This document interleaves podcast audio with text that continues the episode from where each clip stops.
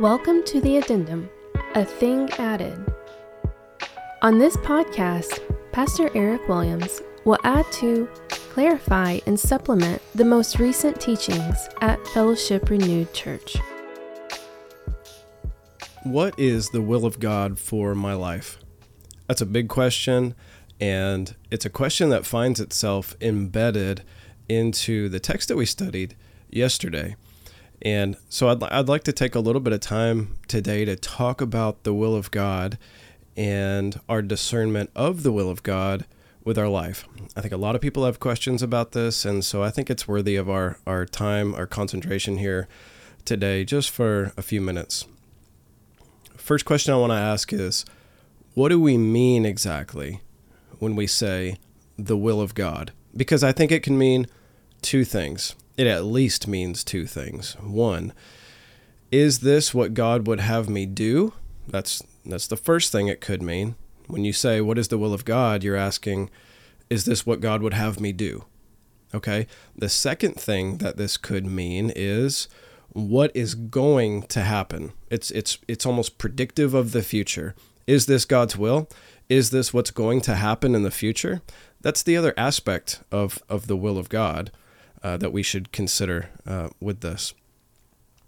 I do have an example of a question that we could ask, and I've used this example in the past because I think it's a great example that draws together uh, potentially a conflicting component of, of answering this question. And the, the, the example question is Was the murder of Jesus the will of God? Okay, that's the question. I just want you to contemplate that for a moment. Was the murder of Jesus the will of God? Okay, and we're going to answer that from both perspectives.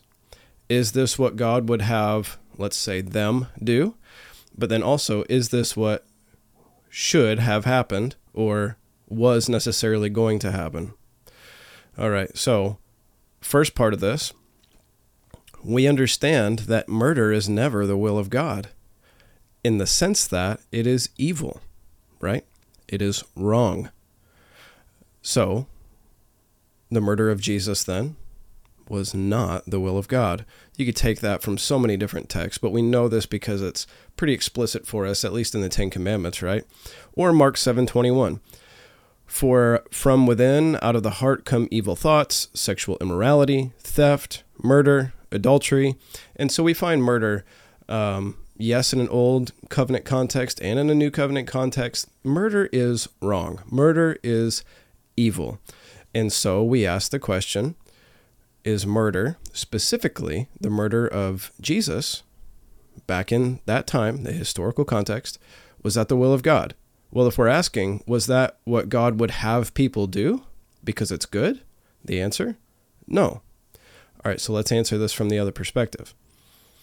Um, is this what God would have come to pass? So we have to kind of go back in time before Jesus was actually murdered, okay, and ask, is it the will of God in the sense that it's predictive of the future?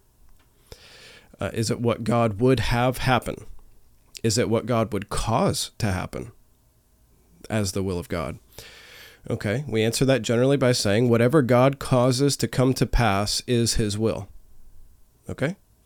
Uh, that is, nothing escapes his will, nothing occurs outside of his will. So the murder of Jesus was, in fact, then the will of God.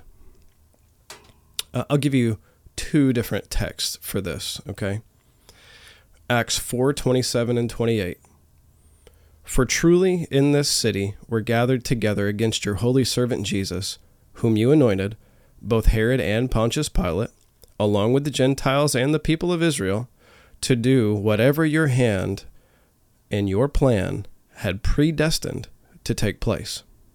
Okay, so if it was God's plan and it was predestined to take place by God Himself, uh, was it the will of God then that Jesus be murdered? Because specifically, the murder of Jesus is what's being referenced. If you go up to Acts 7, verse 52, which of the prophets did your fathers not persecute? And they killed those who announced beforehand the coming of the righteous one whom you now betrayed and murdered. Was the murder of Jesus the will of God? No, because it's evil. Yes, because it's what God intended to have happen. So, simultaneously, then, the murder of Jesus is both the will of God and not the will of God. Okay? It's because the will of God has multiple facets. Okay? There are multiple angles to approach the will of God. So, we have to be careful then when we are defining our question What is the will of God for my life? Are you asking about something uh, determinative of your future or something that God prepared beforehand to take place? Are you asking what God will do with your life? I don't know the answer to that. That belongs to the secret counsel of God, which we don't know. We don't know the future. But if you're asking, is this what God would have me do? Is this pleasing to God? That's a completely different question, right? So I just want to make that distinction very early on. Okay. Um, you're asking, and we're going to fill in the blank here by by by asking, what would God have me do under any given given circumstance, uh, as someone who is faithfully devoted to Him? That's the question we're answering. What would God have me do, as a faithful believer, under any given circumstance? You can input if you have a current circumstance, just imp- input that right there.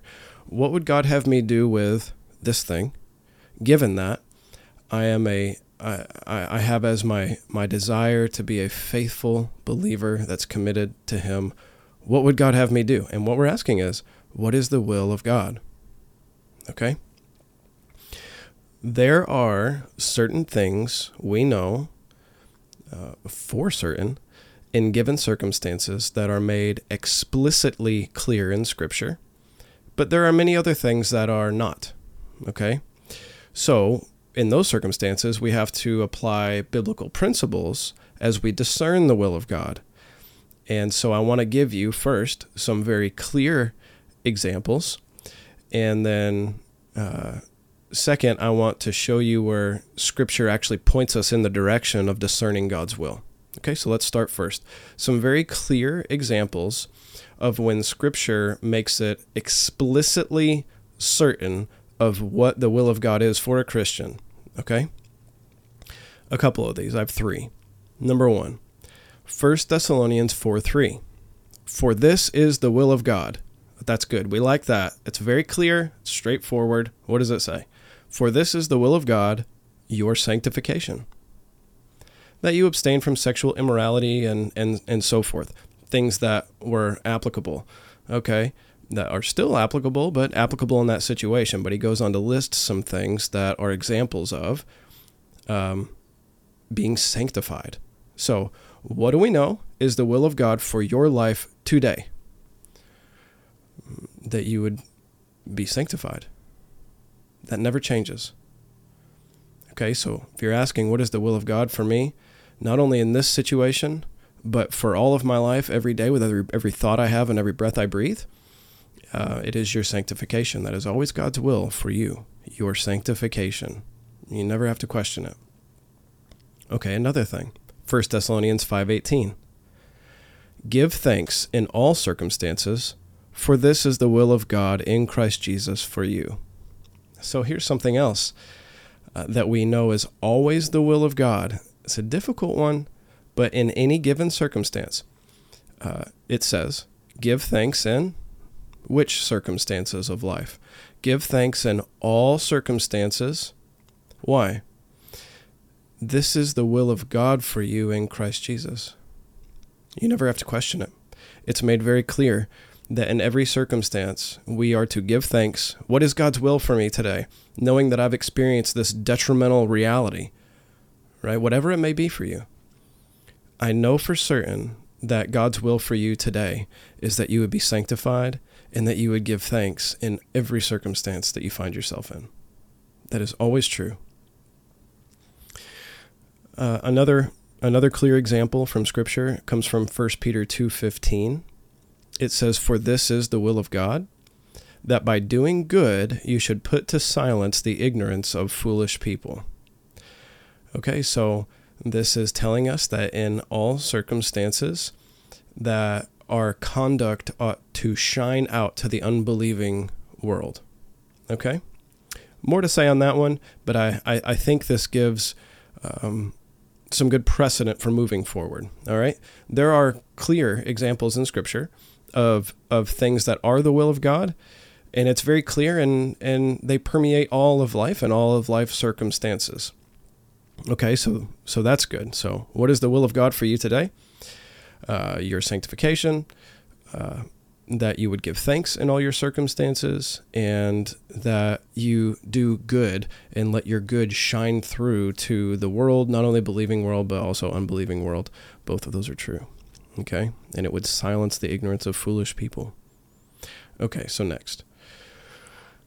When scripture itself then indicates that we must be in constant practice of discerning God's will, because although the things we just talked about were vague general realities, how does it play itself out in each and every given life circumstance and everything that presents itself to you? All these questions we have, right? Um, a job offer was given to me when I already have a job that's good. What is God's will for me? Should I take this job or should I change to this job? Should I, what should I, I don't know God's will and I don't want to get it wrong because I don't want to mess up my life you know that's a you put yourself in a very difficult situation right there and so i hope that this is helping you in those in those circumstances okay uh, so here i believe i have three here again all right uh, these are good. Go back and go back and read these in their fuller context. But first we're going to look at romans 12 1 and 2 i think this is probably the most helpful one uh, but the others are are, are equally um, uh, beneficial when we're talking about the will of God. But I think this one is is uh, is of primary importance because it it helps us with a full scope of this reality. All right, I appeal to you, therefore, brothers, by the mercies of God, to present your bodies as a living sacrifice, holy and acceptable to God, which is your spiritual worship. Do not be conformed to this world but be transformed by the renewal of your mind, that by testing you may discern what is the will of God, what is good and acceptable and perfect. Okay, so God's will itself is good, acceptable, and perfect. But we must, according to the whole counsel of God, to the Word of God, be in the practice of testing all things to see if they line up with the will of God, which has been revealed to us. That is according to the truths of the Word of God as we have them. Okay, so that's why it's so important to understand the Bible properly. Um, because if we're asking these big life questions and we interpret a text incorrectly and we come to a wrong view of what God has said, then we're going to make a wrong judgment call in our life. Okay? What you're going to find here is that when you do this, you're going to find categorical distinctions, categorical differences, and you're going to end up being left with a freedom of options. Because you ask this question, you're like, well, I could do this and I could do that and I could do that. All of them equally seem to fit inside the will of God.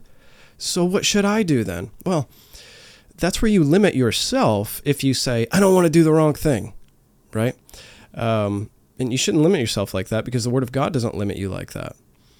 Uh, when you have this freedom of choices, you have a freedom of choices.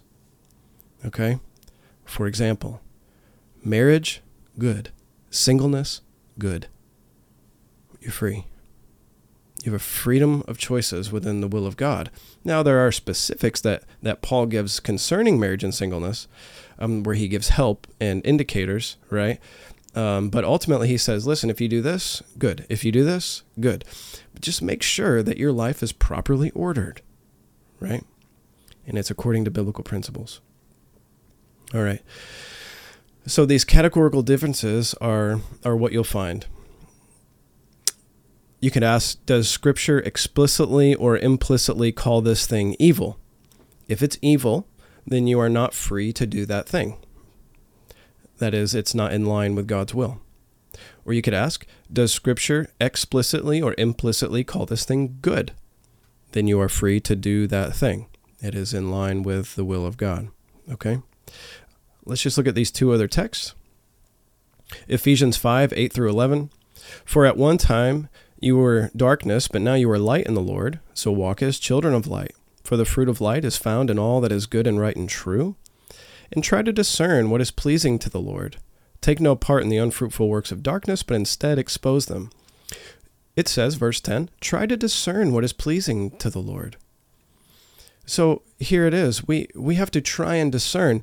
Scripture itself is telling us listen, every little thing about life and every context and every historical situation throughout all of human history, every such situation is not listed in the Bible.